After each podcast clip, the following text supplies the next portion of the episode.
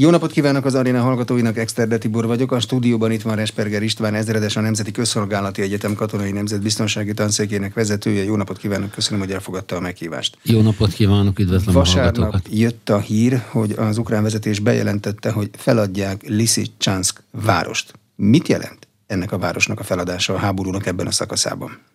Azt gondolom, hogy ennek a városnak stratégiai jelentősége volt. Ugye Szeverodonyeck esettel először. Ez egy magaslat, magasabb területen levő város, ehhez több reményt fűztek az ukránok, hogy meg lehet tartani.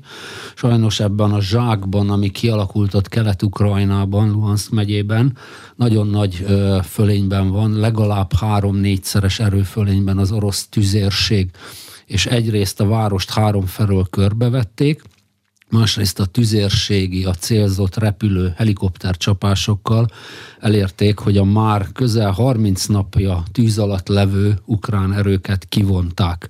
Stratégiailag sokkal korábban kellett volna már a Bakmut vonalra visszamennie az ukrán erőnek, hiszen ebben a zsákban látszódott, hogy olyan erőfölényben vannak az oroszok, ezen a közel 300 kilométeres szakaszon. Itt minden kilométeren van egy harckocsi század, ez 13-14 harckocsit jelent, és mindegyik mögött van legalább 18 vagy 36 sorozatvető és önjáró tüzérség. Ezt nem tudták az ukránok ellensúlyozni. Mi ez a Bakmut vonal? A Bakmut az egy lakott település, egy kisváros, aminek az irányába fontos útvonalak vezetnek. Ez a következő támadási célpontja az oroszoknak. Majd Kramatorsk irányába szeretnének tovább menni, úgy, hogy északról és délről bezárják a további menekülési útvonalakat, és akkor közel 8-10 dandár tudnak bezárni ebbe a kelepcébe ha hamarabb vonják ki az ukránok Lysychanskból az erőket, az nem -e a háború feladása lett volna? Nem úgy gondolkodik a katona, hogy addig kell valamit tartani, ameddig csak bírja? Igen, ha annak van értelme, de annyira mély zsák alakult ki, hogy innen már rég vissza kellett volna őket vonni, hiszen a saját csapatoktól való távolság is 80-100 kilométerre volt, illetve a zsáknak a déli és az északi oldala egyre szűkült. Tehát amikor már csak 8-10 kilométeres kivonási terepszakasz van, az már késő, hiszen az ellenség az tüzérségi tűz alatt tudja tartani. Ugye nagyok lettek az ukrán veszteségek, Zelenszky elnök úr elmondása szerint napi 200-500 halottat eredményezett, és 500 sebesültet. És itt jön a következő probléma, Ugye a háborúban van egy aranyóra szabály, hogyha egy katona megsérül súlyosan, akkor egy órán belül kórházba, tábori kórházba orvoshoz kell, hogy kerüljön.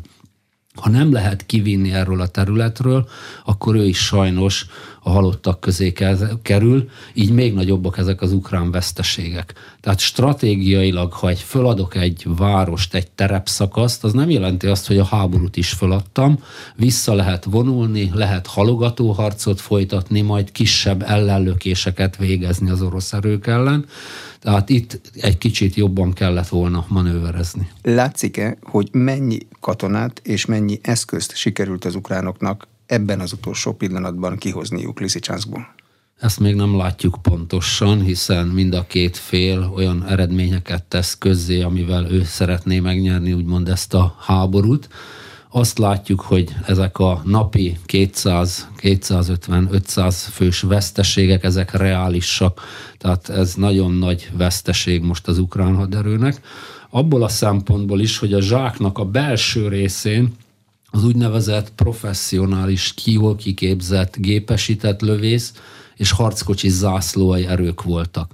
Mögöttük területvédelmi erők állnak, akik nagyon gyenge kiképzést kaptak időben is, 5-7 naposat, illetve a felszerelésük is gyengébb, kevesebb páncélozott eszköz és harckocsi támogatja őket. Mi a sorrend, amikor egy területről ki kell vonni az elit erőket, meg a területvédő erőket. Menjen, aki tud, vagy előbb az elitet kell kihozni? Hát ugye a menetet mindig úgy szervezzük meg, hogy a leggyengébbhez tervezzük a kivonást. Itt ugye a gyalogos, illetve a gépjárművesekhez. Általában egy fedező erőt, egy zászlóajat 4-5 kilométer szélesen szétbontakoztatunk, ő lövi az orosz állásokat, terepszakaszról terepszakaszra két-háromszáz méterenként jön vissza, a többiek pedig amennyire gyorsan csak lehet próbálják elhagyni a helyszínt, és a legvégén hát meg kell próbálni ezt a zászlóhajat is kihozni. Az látszik-e, hogy mennyi idő alatt lehet a kivont erőket újra megfelelő harci erőre felfejleszteni? Nyilván hosszú támadás alatt álltak, nem tesz jót az egészségüknek. Igen, hát ugye itt két részből áll a történet. Az egyik az, hogy milyen veszteséget szenvedtek. Technikai eszközökben 50-70 százalékos tett közé az ö, ukrán vezérkar, tehát technikára is szükségük lenne. Másrészt meg kell találni azokat a katonákat, akik ugyanezekre az eszközökre, tehát a régi orosz típusú eszközökre vannak kiképezve. A másik pedig a morál Általában aki 20-30 napot a frontvonalban tölt, azt illik kivonni pár napra, legalább egy hétre feltöltkeznie, pszichológiai szempontból feldolgozni, ami történt. Majd ugye egy összerakott új alegységnek össze is kell szoknia, tehát nem csak annyi, hogy kicserélek egy embert egy másikra, nekik össze kell a munkában. A másik fontos a fegyverszállítások. Ugye Ukrajna folyamatosan kap fegyvereket nyugatról, ezeknek is el kellett volna jutni idáig, illetve ezeket hatásosan kellene alkalmazni. Tehát az, hogy milyen veszteséget jelent ez a város, ez nem jelenti még azt, hogy elveszett minden, de nagyon ö, nagy ö, problémák léphetnek fel itt a ukrán haderőben, ebben a térségben a vereség kapcsán. Egy ilyen vereség, egy védekező hadseregnek a moráját, azt hogyan befolyásolja? A győzelem az egyértelmű, amikor egy területet elfoglalnak, de egy hosszú háború, harc utáni vereség, az mit okoz a katonában?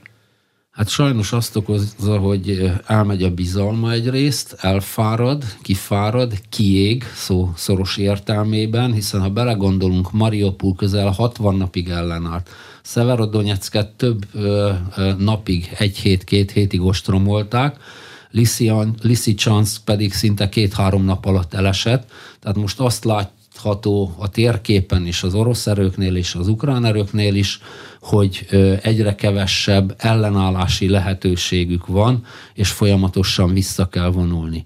A harmadik kérdés a lőszer kérdése, ezt már nagyon sokszor felmerült, az, hogy az ukrán haderő 90%-a orosz technikából áll, tehát T-72-es harckocsi, BMP-1 harcjármű, BTR szállító harcjármű, 122 mm-es és 152 mm-es ágyutarackiaik vannak, ezekhez el fog fogyni a lőszer egy-másfél héten belül az ukránok jelentése szerint, és nem tudnak beszerezni ilyeneket. Nyilván az oroszoktól nem lehet. Honnan ja. lehet? A világpiac azért el van jól látva orosz vagy utángyártott orosz technikával. Ez az út nem működik? általában működik, de ugye az orosz diplomácia is dolgozott azon, hogy ezeket ne lehessen továbbadni, illetve olyan szerződés van ezekre az eszközökre, hogy mint harci technikai eszközöket elvileg nem lehetne továbbadni.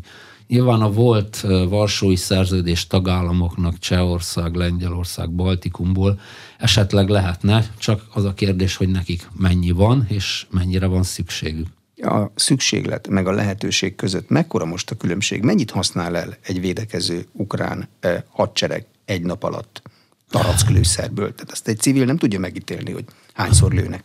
Ugye általában egy lövész dandár, ami 3-5 ezer fő, ennek van 18 darab tüzérségi eszköze. Ezek 30-40 lőszer jelent egy javadalmazás, és 30 napnyit visznek magukkal de ugye már több mint 30 nap óta harcolnak, illetve a harcok sokkal intenzívebbek, akkor lehet, hogy egy nap alatt el lehet lőni két-három napnyi ö, lőszert is, hiszen a tűzgyorsasága ezeknek az eszközöknek elég nagy, tehát 4-5 lövés per perc, tehát azt a 30-40 lőszert 5 perc alatt el lehet lőni sokszor, így nagyon könnyen ki lehet futni a lőszerből, és ráadásul még az oroszok ebben a térségben ugye légi fölényben is vannak. Mi történik az eszközzel és a kezelő személyzettel, ha elfogy a lőszer? Hátra hagyják, és megy mindenki, amerre tud? Nem, nem, hiszen ez páncélozott eszköz, ráadásul lánctalpas jó terepjáró képességgel, van rajta a gyalogság, illetve a személyzet védelmére kiegészítésképpen géppuska, azt még tudják használni, viszont olyan helyre kell visszavonulni, ahol tudnak ehhez lőszert biztosítani. De hol van ilyen hely? Korábban volt arról szó, hogy az ukránok már a krími eh, háború óta legalább biztosan tudják, hogy előbb-utóbb lesz orosz támadás, és készültek is erre. Raktáraik vannak. Azok is kifogynak? Hát ugye vissza kell menni. Ők kiépítettek egy több lépcsős védelmet, ez a Severodonetsk, Lysychansk volt az első vonal, Bakmut a második vonal, és Kramatorsk a harmadik, leghátul a mélységben pedig Nitroprotect van, ez a hat testjüknek a főhadi szállása, tehát elvileg ezeken a pontokon kell, hogy legyen még lőszer ezekhez az eszközökhöz, itt is fejthetnek ki ellenállást. A kérdés az, hogy ez a közel három-négyszeres erőförényt tudják ellensúlyozni. E, milyen típusú ellenállást lehet itt kifejteni? Ilyenkor a védekező beássa magát? Igen, és itt, itt kiépített állások vannak, ez azt jelenti, hogy legalább 180 cm mély állásokban vannak a katonák, a harcjárműveknek, a gépjárműveknek, a tüzérségnek úgynevezett tüzelőállást, fedezéket építenek, hogy az ellenséges tüzérség, légi csapások ellen védve legyenek, ezeket álcahálókkal borítják, és próbálnak lehetőleg rádió használat nélkül lenni, hogy az ellenség ne tudja felfedni pontosan az arcvonalukat. Műholdas megfigyelés meg a légi fölény idején ezek az eszközök működőképesek maradnak? Egy darabig működőképesek nyilván, hiszen az ellenségnek is vannak drónjai, főleg felderítő drónjai, minden zászlóaj harccsoportnak kettő van az oroszoknak, ezért tudtak például Popasznánál áttörni, hiszen ott megtalálták a két dandár közötti rést, amin be tudtak menni a védelembe. Itt kezdődött el egyébként a Donetszki probléma az ukránoknak. Mm, amikor beássák magukat, akkor meddig tarthatók az ilyen állások. Nyilván élelmezni kell a katonát, a lőszer javadalmazást, azt oda kell valamilyen módon vinni egy háborúban. Van valami szabály, hogy meddig lehet tartani? Igen, általában egy zászlóaj, ami ugye 1500-2000 fő, ez 7 nap élelemmel, 7 nap lőszerrel, üzemanyaggal van ellátva. Nyilván a harcok folyamán nem lehet azt elképzelni, hogy végig egy állásban, egy tüzelőállásban ott maradnak, ezekből többet építenek ki, és folyamatosan hátrálnak, vagy ha éppen ellelökést hajtanak végre, akkor előre mennek. Tehát ez elég intenzív. Általában az első állások, amit harcászati mélységnek hívunk, ezeknek 6-8-10 órát ellen kell tudni állni. A mélységben már még többet, 12 24-et a mélységben levő terepszakaszokon védőerőknek. De mivel szemben kell itt ellenállást kifejteni? Azt halljuk, látjuk, hogy az utóbbi időszakban az oroszok nagyon erőteljes tüzérségi tűzzel dolgoznak, akkor a lövedékekkel szemben kell ellenállni, de hát azzal hogy lehet ellenállni? Azok becsapódnak, robbannak, pusztítanak. Hát igen, ez az egyik legnehezebb, hiszen a drónok felfedik a tüzelőállást, abból ki lehet következtetni, hogy hol vannak az úgynevezett fedezékek, mert ugye a katonák nem mindig állnak kin a, a, az úgynevezett kiásott állásokba, hanem fedezékben vannak, és próbál nyilván az ellenséges tüzérség, az oroszok ezekre csapást mérni amikor megindul ugye a harckocsi vagy ö, ö, orosz támadás, akkor jönnek ki az úgynevezett óvóhelyről a katonák, és a különböző páncéltörő rakétákkal, minden egyébbel próbálják pusztítani az ellenséget, de az a gond, hogy közben is, tehát a harckocsik előtt is folyamatos tüzérségi tüzet lőnek az oroszok. A mostani taktika szerint ugye a korábbi 1500 kilométeres arcvonal leszűkült az egyharmadára. 3-500 kilométeren támad most csak az orosz erő. Itt sokkal több tüzérséget tudott a zászlóai harccsoportok mögé tenni, sorozatvetőket, amelyek 20-30, sőt 70-90 kilométerről tudják lőni az állásokat. Precíziós eszköznek számítanak? Tehát az előre mozgó csapatok előtt pusztítanak, és saját veszteséget nem csinálnak? Nem, ezek általában ugye egy rohamnál, a roham tüzérségi tűztámogatása az úgy néz ki, hogy a támadó csapatok elé 200 méterre lövik a tüzérséget. Nem olyan nagy távolság, Nem 200 nagy, méter. de ugye a repesz hatás 200 méter, és ugye a harcrendben elől a harckocsik támadnak, abban nem tud kárt okozni, mögötte a gyalogság, a mögött pedig a páncélozott szállító harcjárművek. Honnan koordinálják a támadást az oroszok? Az oroszok ezt úgynevezett vezetési pontokról, tehát a harcrend az elől harckocsi, gyalogság, páncélozott eszközök, emögött 3-4 kilométerrel települnek a tüzéreszközök, a sorozatvetők, az önjáró tarackok, emögött a ö, rendszer mögött van a drónos felderítésből bejövő adatokat, és ezeket koordinálják a parancsnokok és a tüzérfőnökök az orosz rendszerben. Az, hogy az orosz tüzérség ekkora fölényben van, az azt jelenti, hogy az a védekező ukránok igazából komoly kárt a támadónak nem tudnak ilyenkor okozni?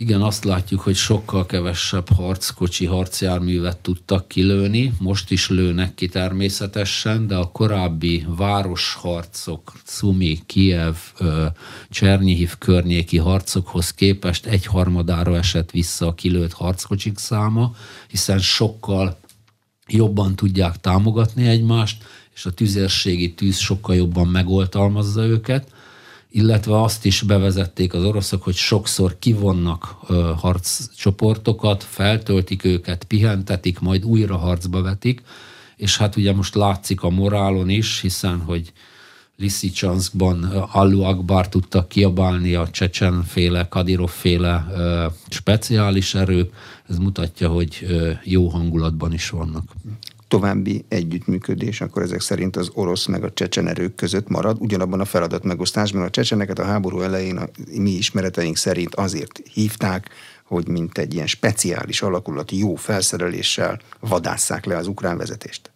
Hát a vezetést, illetve hát a, az ellenség speciális erőit, illetve a, főleg a helységharcokban van nagy tapasztalatuk, ugye Afganisztán, Szíria, Csecsenföldön, edződött ez a gárda, és így inkább, amikor az oroszok tüzérséggel területet lőnek, akkor tevékenykednek a mélységben, illetve a lakott területeken a csecsen speciális erők is. Az a feladatuk, hogy az ottani katonai ellenállást felszámolják? Tehát ők azok, akik házról házra mennek? Igen, házról házra próbálják a ukránok páncélozott eszközeit megsemmisíteni. Ők is rendelkeznek páncéltörő rakétákkal, és sajnos már javelinokkal is, amiket zsákmányoltak illetve főleg a személy-személy elleni ember-ember elleni küzdelemben is sikeresebbek, főleg ha területvédelmi erők ellen vetik be őket. A zsákmányolt fegyverek használata az egyszerű? Aki egyszer csinált ilyet, az ha zsákmányol egy bármilyet, akkor tudja használni? Nem, de az orosz felderítők ügyesek voltak, a megszerzett eszközöknek a használati utasításait már oroszra fordították, tehát ezt tudják használni az orosz erők, tehát elég jelentős számban a Brit Law és a Javelin páncéltörő rakéta, sőt a Stinger légvédelmi rakéta is került már orosz kézre. Ez a háború további menetét befolyásolja? Olyan mennyiségben kerül orosz kézre, vagy inkább csak egy hadi siker és a morált erősíti orosz oldalon? Ez inkább az első lépcső, amit gyorsan elfoglaltak az ukrán állásokban levő eszközökből zsákmányoltak, olyan mennyiségben nem, hogy ez megfordítana itt történeteket, de ugye inkább pszichikai hatása van, hogy itt van az az eszköz, amit ti használtatok, most mi lőjük vele a ti harckocsitokat. Orosz erő hátában, ukrán erő van még valahol ebben a háborúban, amitől az orosznak tartania kell? Igen, tehát ez az aszimmetrikus vagy partizán mozgalom, ez főleg a Kerson megyében, Melitopol környékén, egy közel 20 ezer négyzetkilométernyi területen, az ott maradt ukrán speciális erők szervezik meg, hogy az orosz hattáp üzemanyagoszlopok ellen, orosz tisztviselők ellen, vagy olyan emberek ellen, akik együttműködnek az orosz megszállókkal, azok ellen hajtanak végre műveleteket. De honnan van hozzá muníciójuk?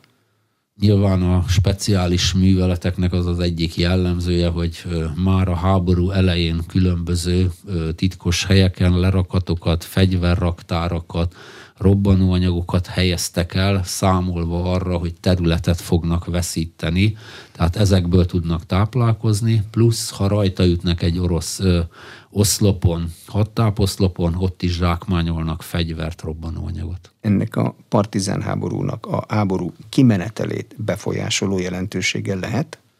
Akkor lehetne, ha nagyon nagy területen tudna ezt kibontakozni. Itt két probléma van. Az egyik, hogy ahol az oroszok megszállták ukrán területeket, ott javarészt orosz lakosság van, nyilván van ukrán nemzetiség is, illetve ennek azért viszonylag közelebb kellene lenni a saját csapatokhoz is. Ugye ez olyan 100-150 kilométerre vannak most az ukrán erőkettől a Melitopol környéki gerilla és partizán tevékenységtől, de hosszú ideig eltarthatják magukat. Nagyon fontos a lakossági támogatás, hogy kapnak-e, el tudnak-e rejtőzni, olyan-e a terep, és hogy meddig lesz muníció náluk is. A lakossági támogatástól mit lehet tudni?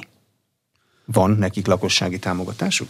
Nyilván, mert egyébként nem tudnának tevékenykedni. Tehát amikor az oroszok megszállnak egy területet, most azt látjuk, hogy hát kolonizálnak, viszik az orosz tankönyveket, viszik az orosz televízióadását, a kábel tévét, viszik az orosz szimkártyákat, és rubelra szeretnének átállni legalább két hónapon belül.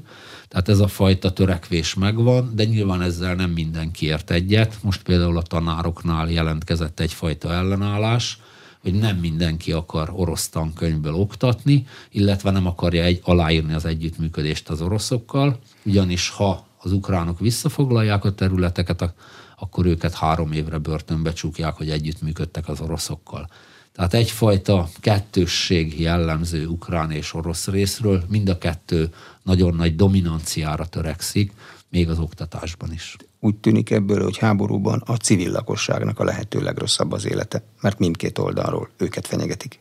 Hát igen, az a legrosszabb, amikor uh, ugye olyan felméréseket kell végezni, hiszen hogyha egy hosszú felörlő háborúval számolunk legalább őszig, akkor az ukránok megvizsgálták például az iskoláikat, és csak 8% rendelkezik óvóhelyel és védelemmel. Most ugye ezeket ki kellene építeni, abba legalább vizet, rádiót, áramot, elemet rakni, hogy hosszú ideig lehessen ott lenni, de hát én azt gondolom, hogy a 21. században nem ennek kellene a jellemzőnek lenni, hogy a gyerekeink, meg az ukrán gyerekek arra készüljenek, hogy majd egy óvóhelyen tanul meg írni vagy olvasni. Hosszú felülő háborúra készül most mindkét fél? Ezt lehet tudni az elérhető adatokból?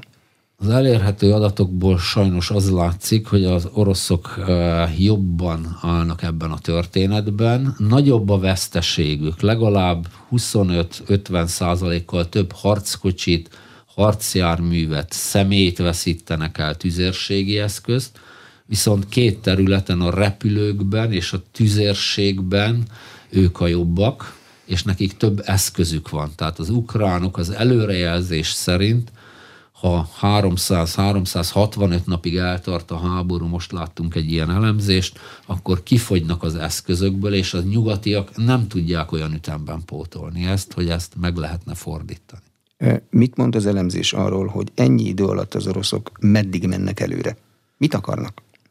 Hát ugye három cél a módosított stratégiai tervekhez képest Kiev jelen pillanatban lekerült a porondról, Egyrészt a Donbass teljes területének az elfoglalása a két megye. Ebből Luhansk megye megvan, Donetsk megyében még legalább 10 négyzetkilométert harccal el kell foglalni, hogy sikeresek legyenek. A második cél teljesítették, hiszen a Donbaszt össze tudták kötni szárazföldi folyosóval a Krimfélszigettel. A harmadik célkitűzés, ha valós, az az odesszai terület, azt úgy látom, hogy csak hosszabb hadműveleti szünet után tudnak ennek a tervnek, tervnek megvalósítani az orosz erők, illetve ha Donbassban nagyon nagy győzelmet aratnak, akkor megint újra tervezés van, hogy meddig tudnak, vagy meddig akarnak elmenni. A Dnieper folyónál nyilvánvalóan nem tudnak tovább menni, jelenállás szerint. A katonai meg a politikai tervezés az ilyenkor egybeesik? Vagy a katonák mondják meg, hogy mit lehet elérni ennyi idő alatt, vagy a politikus mondja meg a katonának, hogy ennyi időd van rá, hogy elérd? Ugye válasszuk ketté, ugye Putyin elnök úr elmondta, hogy ő mit szeretne. Nácitlanítás, ne legyen NATO tag, semlegesíteni a haderőt, és hogy nem lesz megszállás. Ezt ugye le kell fordítani katonai részre, hogy ehhez mit kell megszállni, mit kell elfoglalni. Ez a legnehezebb mindig, amikor a politika valamit kitűz, és abból a katonának, amellett, hogy javaslatot tesz, meg felelős ezért a történetért, még végre is kell ezt hajtania. Tehát ő neki ezt le kell fordítani, hogy a szárazföldi csapatok, a haditengerészet és a légierő mit csináljon. Ukrán részről, mivel ők defenzívában, védelemben vannak, sokkal nehezebb a helyzet, hiszen mondhatja a politika, hogy én akarom Szeverodonyecket, akarom Lianszkot, ilyenkor a parancsnoknak, a vezérkari főnöknek azt kell mondania, hogy tisztelt politika, ezt nem lehet megvalósítani jelen erő, eszköz, viszonyok között. Tehát el lehet veszíteni egy haderőt úgy is, ha politikailag belekényszerítem, hogy mindenképpen küzdjön. Van Oroszországnak, az orosz hadseregnek módszere arra, hogy a megszállt területeket pacifikálja, azon túl, hogy tankönyvet meg tévéadást visz oda? Nyilván az ilyen az egy nagyon hosszú folyamat, hiszen ezt már a gyarmattartóktól meg lehetett tanulni, hogy általában arra hosszú idő kell, hogy egyrészt egy szétbombázott, szétlőtt, háborúval sújtott területen békét tudjon biztosítani, fejlődést, és ugye, hogy mindenki megkapja a fizetését, a nyugdíjat, a gyerekek tanulhassanak, ez egy hosszabb idő. Tehát ehhez nem csak az kell, hogy a tankönyvet cseréljük ki, hanem az emberek fejében is ö, meg kell változni annak, hogy most béke következik. Például a Donbassban 8 évig lőtte egymást a két oldal, már mindenki hozzászokott, hogy óvóhelyeken van, hogy nincs normális oktatás, ehhez jött még ugye a Covid helyzet, plusz ez a háború, tehát hosszú idő lesz ezeket a sebeket begyógyítani, és rengeteg pénzre lesz szükség. Azt el lehet valahogy felejteni, hogy a család hiányos? Mert megölték a megszállók? Én azt gondolom, ez az egyik legnehezebb. Én a magyar vezérkari tanfolyammal nyolc alkalommal jártam végig a Balkánt. Ott ugye még a háború befejezése után is ezek a poszttraumás stressz szindrómák jelen vannak. Mindenki, aki elvesztett valakit, az gyászol, erre valami vigasz szeretne kapni, akár a horvát, akár a szerb oldalon, de ugyanez lesz az ukrán és az orosz oldalon is. Rengeteg a halott mind a két oldalt. A legutóbbi hírek szerint jelentős fegyvertámogatást fog kapni Ukrajna, de ezek a fegyverrendszer nevek meg rövidítések a civil hallgatók számára nem sokat jelentenek. Mit fog kapni Ukrajna? Mire valók ezek a fegyverek? Mikor fogja megkapni? Hogy fog oda jutni? akkor kategorizáljuk őket.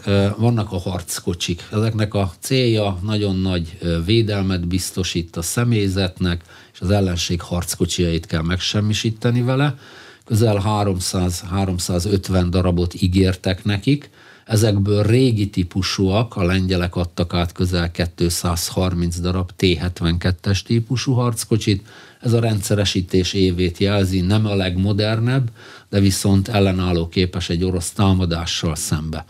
Németország ígért 88 darab Leopard egy A5 típusú harckocsit, ez is egy régi típusú, 79-ben rendszeresítették, 105 mm-es lövege van, gyengébb, mint a T-72-es. Itt a probléma az, hogy egyrészt ezt nem azonnal tudja Németország átadni, ezeket ugye ki kell konzerválni, ellenőrizni kell, plusz legalább hat hónapos kiképzésre van szükség.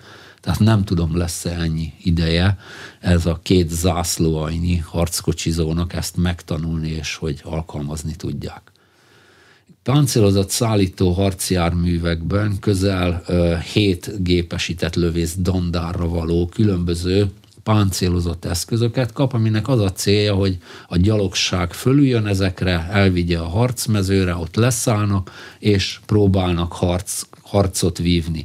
Ebben főleg régi típusú BMP-1-es harcjárművek vannak, ezt Görögország és Szlovákia ad át, egy-egy zászlóhelyre valót, A németek 100 darab Mardert, egy dandárra való páncélozott szállító harcjárművet terveznek, ez nagyon jól felszerelt 20 mm-es gépágyúval, páncéltörő rakétával ellátott, de ezt sem tudják egyszerre odaadni. Itt is a kikonzerválás és ehhez is kiképzés szükséges. A többi országnál viszont azt látjuk, hogy a nagyon régi típusú, a vietnámi háborúban ö, szereplő M113-as páncélozott szállító harcjárműveket adnak át az ukránok részére. Bocsánat, ennek van értelme? Tehát ezek a mai követelményeknek megfelelnek? Vagy a semminél jobb? a semminél jobb egy területvédelmi dandárnak, hogy valamire rá tudjon ülni, el tudjon menni, némi védelmet ad a kézi fegyverek ellen, e, erre legalább jó.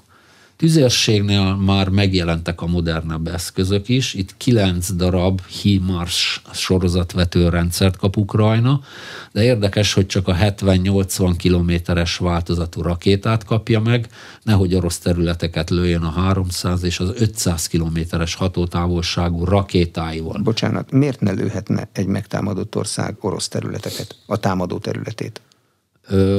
Mivel Amerika ezt kérte, ezért kellene erre figyelmet fordítani, hiszen a nagy eszkalációt senki sem szeretné, szeretnék, ha keretek között maradna ez. Másrészt ugye erre írta a sajtó, hogy meg fogja változtatni a háború menetét, hát mi úgy látjuk, hogy kilenc darab eszköz nem fogja megváltoztatni sajnos a háború menetét, a németek pedig sorozatvető rendszert, a Mars 2-est adták, ezeknek is nagyobb a hatótávolsága, mint az ukrán eszközöké. Amiben nagyon sokat kapott Ukrajna, az a csapásmérő drónok, a Bayraktar TB2-es, ez egy török fejlesztés, közel 27 órát tud a levegőben lenni, négy páncéltörő rakétát visz magával, és pusztítja a célpontokat. Sajnos ebből több, mint a felét már az oroszok lelőtték, tehát egy 26 darabnyi készletük van. Amerikától úgynevezett Switchblade nevezetű drónokat kapnak, ami főleg a harckocsik ellen hatásos, illetve különböző felderítő rendszereket a németektől és Amerikától, hogy az ellenség mozgását felderíthessék. Repülőeszközökben nem sok tevékenységet folytatott az ukrán haderő, mint egy 25 darab helikoptert kaphat, illetve Szlovákia most jelentette be, hogy átadná a MiG-29-es vadászgépeit, hát ezt még meg kell várni, hogy odaérjen. A legtöbb eszközt, páncéltörő rakétát, több fajtát is kapott, az egyik a Javelin, ez két kilométerig hatásos, és a harckocsikat felülről, a torony tetejéről pusztítja, mert ott a legvékonyabb a harckocsiknak a, a, a vastagsága. Ebből ezer darabot kaptak mindez idáig. A britektől 2000 darabot kaptak, ez egy 500 méteres hatótávolságú rakéta, páncéltörő rakéta, illetve a németektől kaptak modern uh, Panzerfaust 3, azaz hármas típusú kézi páncéltörő fegyvert. Hát ez úgy néz ki, mint az RPG, csak sokkal nagyobb páncélzatot képes átütni. Légvédelem területén közel 5000 darab eszközt adtak át a nyugatiak ö, Ukrajnának, így Kiev környékén egy úgynevezett átfedett, több rétegű légvédelmi rendszer tudtak létrehozni a kézi légvédelmi rakétákkal és a nagyobb ö, rakétarendszerükkel, a közepesekkel, ami 20 kilométerig, és van S-300-as rakétájuk, ami 300 kilométerig hatásos. Itt a Stingert kell kiemelni, ebből 1500-at adott Amerika, ezzel lehet a alacsony magasságon két és fél kilométerig a támadó helikoptereket és a különböző eszközöket lőni. Most a NATO csúcs után elhangzott, hogy több mint 30 ezer még plusz páncéltörő rakétát szeretnének adni, 500 harckocsit, hát várjuk, hogy kik lesznek a felajánlók, és honnan jön ez az eszköz. Ha Ukrajna ezeket mind megkapja, akkor a térség katonai egyensúlya az megmarad? Hát nem marad meg, mert ugye ha eredeti kiinduló helyzetet nézem, egy katonailag közép hatalomnak számított, bár elavultabb eszközökkel, ha viszont további sorozatvető rakétarendszereket, és mivel most már szóba került a Nazams féle légvédelmi rakéta komplexumból két készlet is, most már nagyon modern eszközökkel lesz ellátva, így a térségben egy meghatározó katonai erő lehet, ha nem semmisítik meg ezt a háborúban az oroszok. És mi történik akkor, hogyha nem semmisítik meg, de Ukrajnában megváltozik a politikai vezetés? Ilyenkor az á, fegyvereket átadó országok ezt mint lehetőséget azért maguk előtt látják? És ott fog állni egy nem Zelenszky elnök által vezetett, lehet, hogy teljesen más politikai célokat megfogalmazó politikai vezetés egy brutálisan megerősített haderővel. Pontosan, tehát ezt is látni kell azoknak az országoknak, akik fegyvereket szállítanak konfliktusövezetbe, mi történik azokkal a fegyverekkel, mert azt látjuk, hogy nagyon sok feltűnik a fekete piacon, a dark webben lehet követni, hogy mennyi kalisnyikovot, RPG hetet, illetve kézi páncéltörő fegyvereket is lehet már vásárolni, és nyilván, hogyha ez a rendszer megváltozik, akik támogatott a nyugat, ha egy ellenséges lesz, tehát egy teljesen új berendezkedés is előfordulhat, ami eredeti terve volt Putyinéknak, hogy egy kormányváltás, akkor viszont modern eszközökkel levő, nyugati modern fegyverekkel rendelkező ország lesz, aki nem éppen barátságos mondjuk a nyugattal. Hm. Ilyenkor mit lehet ezekkel a fegyverekkel csinálni? Visszakérni nyilván nem lehet. Senki nem ad vissza fegyvert. Igen, erre láttunk példát az irak-iráni háborúban, amikor Saddam Hussein 133 repülőgépet Iránba menekített. Irán köszöni szépen, nem adja vissza, alkatrészt vesz hozzá. Itt az a lehet a megoldás, ami korábban is felmerült, ha Ukrajna semleges státuszt vállal, akkor le kell szerelnie ugye a támadó fegyvereket, rakétákat, nagy hatótávolságú tüzérségi rakétákat, sorozatvetőket, ugyanis a semlegességhez nem kell lőni Moszkváig. Van arra esély, hogy egy támadás alatt álló ország semlegességet vállaljon? Amikor a léte függ attól, egy orosz szomszéddal, hogy legyen eszköze a védekezésre? Nyilván ez a nagy kérdés politikai szinten, hogy mit tud bevállalni az ukrán politikai vezetés, le tud-e mondani arról a 25 százaléknyi területről, amit most elfoglalt Oroszország, vagy tovább küzd a győzelem reményében, vagy még nagyobb területi veszteséggel. Tehát nyilván ez politikai szinten fog eldőlni, hogy leülnek a tárgyalóasztalhoz, hiszen mind Európának, mind a világnak erre lenne szüksége. Katonai szemmel nézve, e, van egy olyan veszteség, amit Ukrajna még elvállalhat? Tehát amire azt lehet mondani, hogy ott kialakulhat egy olyan egyensúlyi helyzet, hogy senk, egyik oldal sem akar már támadni. Az, mindenki megelégszik. Én azt gondolom, ha Zelenszky úr reálpolitikus lenne, akkor most kellene tárgyalóasztalhoz ülni, mert most még lehet egyezkedni Donetskről, hiszen az az egyik legfontosabb ásványkincs ipari központja Ukrajnának. Ha viszont elesik Donbass teljesen az ott levő tíz dandárral, akkor Odessa is el fog esni a továbbiakban. És akkor tengerparti kiárat sem lesz, és akkor már nincs miről alkudozni. Oroszország ezt megérteni? Vagy, a, a, a, vagy egy lendületben lévő támadó már ilyesmivel nem foglalkozik? Én azt gondolom azért a oroszok is realisták abban a szempontból, hogy ők türelmesebbek, lépésről lépésre haladnak most a, a Donetsk medencében, a következőkben, de szerintem ők se szeretnének túlterjeszkedni. Nekik se lenne jó, ha olyan területeket vennének birtokba, ahol például ukrán többség van, mert annak a rendfenntartása, az ellenállás, illetve nem hinném, hogy szüksége lenne rá. Amikor az ukránok ellentámadást, ellenlökést indítanak, akkor ugyanazokkal az eszközökkel, ugyanazt azzal a módszerrel dolgoznak, mint az oroszok? Magyarán egy porigrombolt területet még egyszer porigrombolnak? Nem, ő nekik nincs már ilyen képességük, sokkal kevesebb tüzérségi lőszerük van, ők inkább ezeket az új sorozatvetőket használják, amivel 70 kilométerig nagyon precízen lehet csapást mérni, és akkor abba az irányba meg lehet indítani egy 30-40 harckocsit, harcjárművet, és időlegesen vissza lehet venni egy területet, fel lehet tartóztatni az orosz erőket. Ez időnyerést szolgál. Van egy vita arról, hogy a tengeri kiáratokat hogyan kell és kinek kell aknamentesíteni. Egyáltalán miért kell elaknásítani területeket?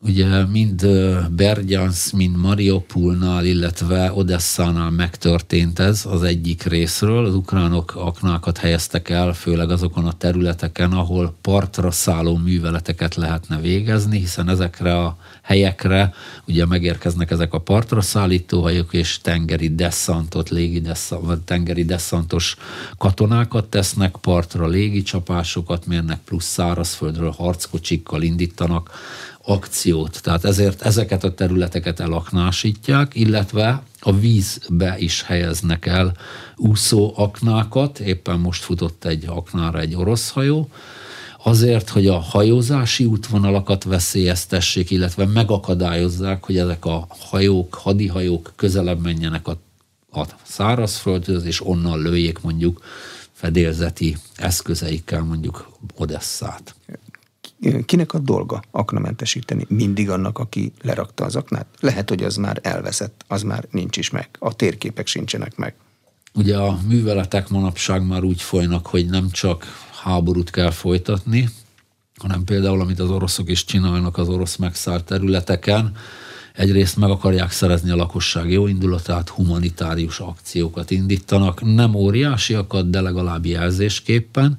A harmadik pedig ugye a fel nem robbant lövedékek és az aknák mentesítése. Most Mariupolnál zajlik ilyen akció, és ezt nagyon jól médiában is megjelenítik az oroszok, hogy lám, felszedjük az aknákat, és újjáépítünk éppen a polgármester rezidenciáját, tehát egyfajta törekvés arra, ugye az aknákat úgy kell elvileg letelepíteni, hogy térképen meg kell jelölni, öt jegyzőkönyvet vezetni róla, hogy a háború után fel lehessen szedni ezeket, hiszen ha csak a Balkára gondolunk, ott a mai napig még vannak aknamezők, és óvatosan kell közlekedni. De ilyenkor arra kell számítani Ukrajnában, hogy a következő száz évben robbanni fognak a mezőn, a tengeren, itt ott, ott az aknák?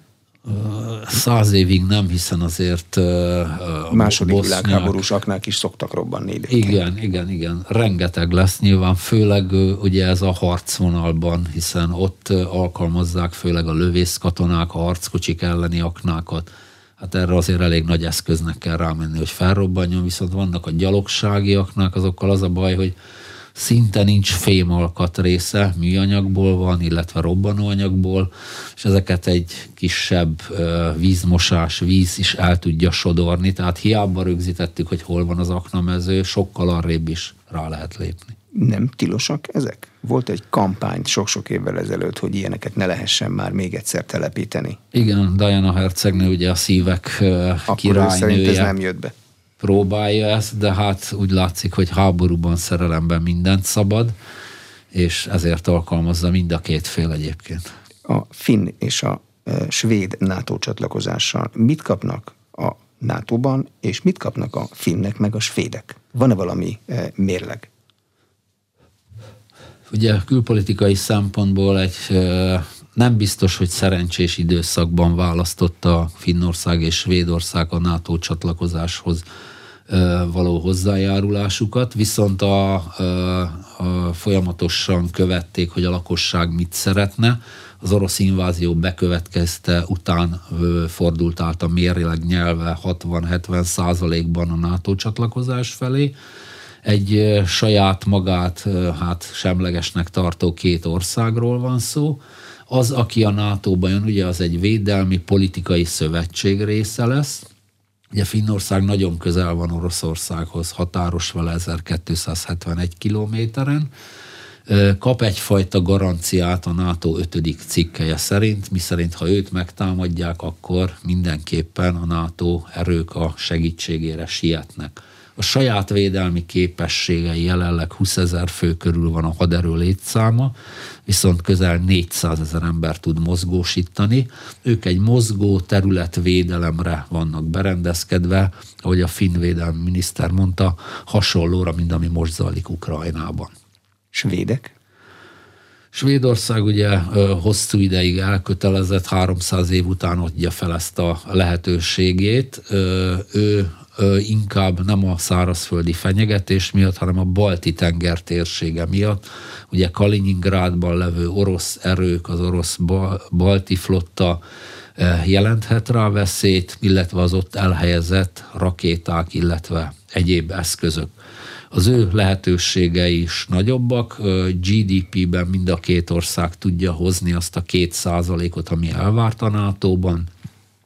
Régóta NATO partnerségi programban részt vesz, de facto már NATO tag volt, de júra még nem. Most a meghívással sikerült ezt rendezni, úgyhogy Törökország visszavonta a vétót, és mind a két ország nagyobb figyelmet fog fordítani a kurd kisebbségére és azoknak a ellenőrzésére. Hm, Svéd és a finn hadsereg integrálása a NATO-ba az egyszerűbb lesz, ha jól tudom, mint Svédországban, mint Finnországban már kisiskolás korban folyékonyan beszélnek angolul a saját anyanyelvük mellett a gyerek. Tehát nyelvi probléma az nem lesz. Igen, a nyelv az nagyon fontos, hiszen a NATO interoperabilitásnak, tehát a kölcsönös megfelelésnek az egyik fontos mutatója, hogy beszélik-e az angol nyelvet, együtt tudnak-e működni, illetve elsajátítják-e azt a fajta harcászatot, hadműveletet, NATO tervezést, NATO együttműködést, ami elvárt a NATO tagországoktól, de mivel már korábban is a békeműveletekben részt vettek, gyakorlatokon részt vettek, ezért nem lesz akkor a probléma ez. Egyébként a NATO harcászati, katonai gondolkodást azt úgy tudjuk, hogy Ukrajnában ebben a háborúban az ukrán erők már alkalmazzák. E, tehát ki, kipróbálják egy éles háborúban. Működőképesnek tűnik? Igen, működőképesnek tűnik, hiszen ők ugye az oroszt úgy lehetne jellemezni, hogy egy parancsuralmi rendszer a legfelsőbb vezetőtől Putyin, Sojgu, Gerasimov és a csapatok végrehajtják a ukrán NATO módszer átvétele az meg inkább alulról való kezdeményezésről szól. Látom a harcászati helyzetet, döntök, jóváhagyatom és végrehajtok egy ellenlökést. Azt láttuk, hogy a ukránok már részt vettek, főleg a főhadnagy százados őrnagy, akik századokat, zászlóajakat vezetnek különböző NATO iskolákon, és ezt a feladatcentrikus Mission Command fedő nevű módszert nagyon szépen elsajátították. Egy háborúban azt lehet mérni, hogyha nem ezzel a módszerrel dolgoznának, akkor mennyivel rosszabb eredményeket érnének el? Vagy hát a háború az olyan, hogy szerencse dolga is, hogy hogy végződik? Hát annyira nem, mi azt szoktuk mondani, nem is matematika, hanem sajnos számtana a művelet, hiszen a Donetszki térségről már három hónappal ezelőtt ki lehetett számolni, hogy 1,3 az egyhez a valószínűség, hogy az oroszok át fognak törni, és be fogják keríteni ezeket az erőket. Ezzel a módszerrel, amit alkalmaznak, nyilván lehet sikereket elérni. Amikor túl nagy a túlerő, akkor mindegy, hogy milyen módszerrel dolgozom akkor amiben ez segítséget nyújthat, a sokkal kevesebb veszteség. Tehát ha ők is az orosz módszert alkalmazták volna, frontális támadások, semmit nem figyelembe venni, akkor több halottjuk lenne és hmm. sebesültjük. A NATO-ban egy védekező háború legjobb eredmény eléréséhez, tehát hogy a lehető legkisebb veszteséggel álljanak meg a csapatok. Erre van valami tervezés? Hogy hogyan kell nem tudom másképp fogalmazni, jobban elveszíteni egy háborút? Uh, hát igen, a NATO ugye védelmi katonai szövetség és politikai. A védelmi műveleteket korábban is a, arra alapozták, hogy ha megindul a Varsói szerződés azzal a hat fronttal, amit egykor a Szovjetunió és a hozzáadott uh, szocialista országok hadseregei adtak, azokat szépen kifuttatni, kifárasztani, kivéreztetni, és végső esetben, ha eljutnak az elbáig, akkor tömeges atomcsapást mérni rájuk, amikor már nem lehet tovább folytatni de akkor is a két hadikultúrát összehasonlítva a NATO-ban mindig is az emberek megóvása, védése számított, míg az oroszoknál csak az, hogy előre-előre, és mindegy mi a veszteség, majd hozunk hátulról még erőket. Mm, és a NATO-nál ezek szerint a katona is benne van az ember kategóriába, nem csak a civil lakosság. Természetesen, tehát egyrészt ezek modern eszközök, gondoljunk bele egy HIMARS sorozatvető 5 millió dollár darabja. Tehát arra kiképezni valakit, akinek szintén legalább 6 hétig tart a kiképzése, az egy érték, amellett, hogy egy nagyon fontos személy is, személyiség is.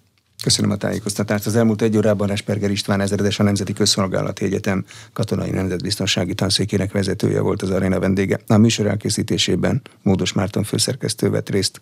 A beszélgetést a rádióban most felvételről hallották, és az infostart.hu oldalon is figyelemmel kísérhetik. Köszönöm a figyelmet, Exterde Tibor vagyok. Köszönöm szépen.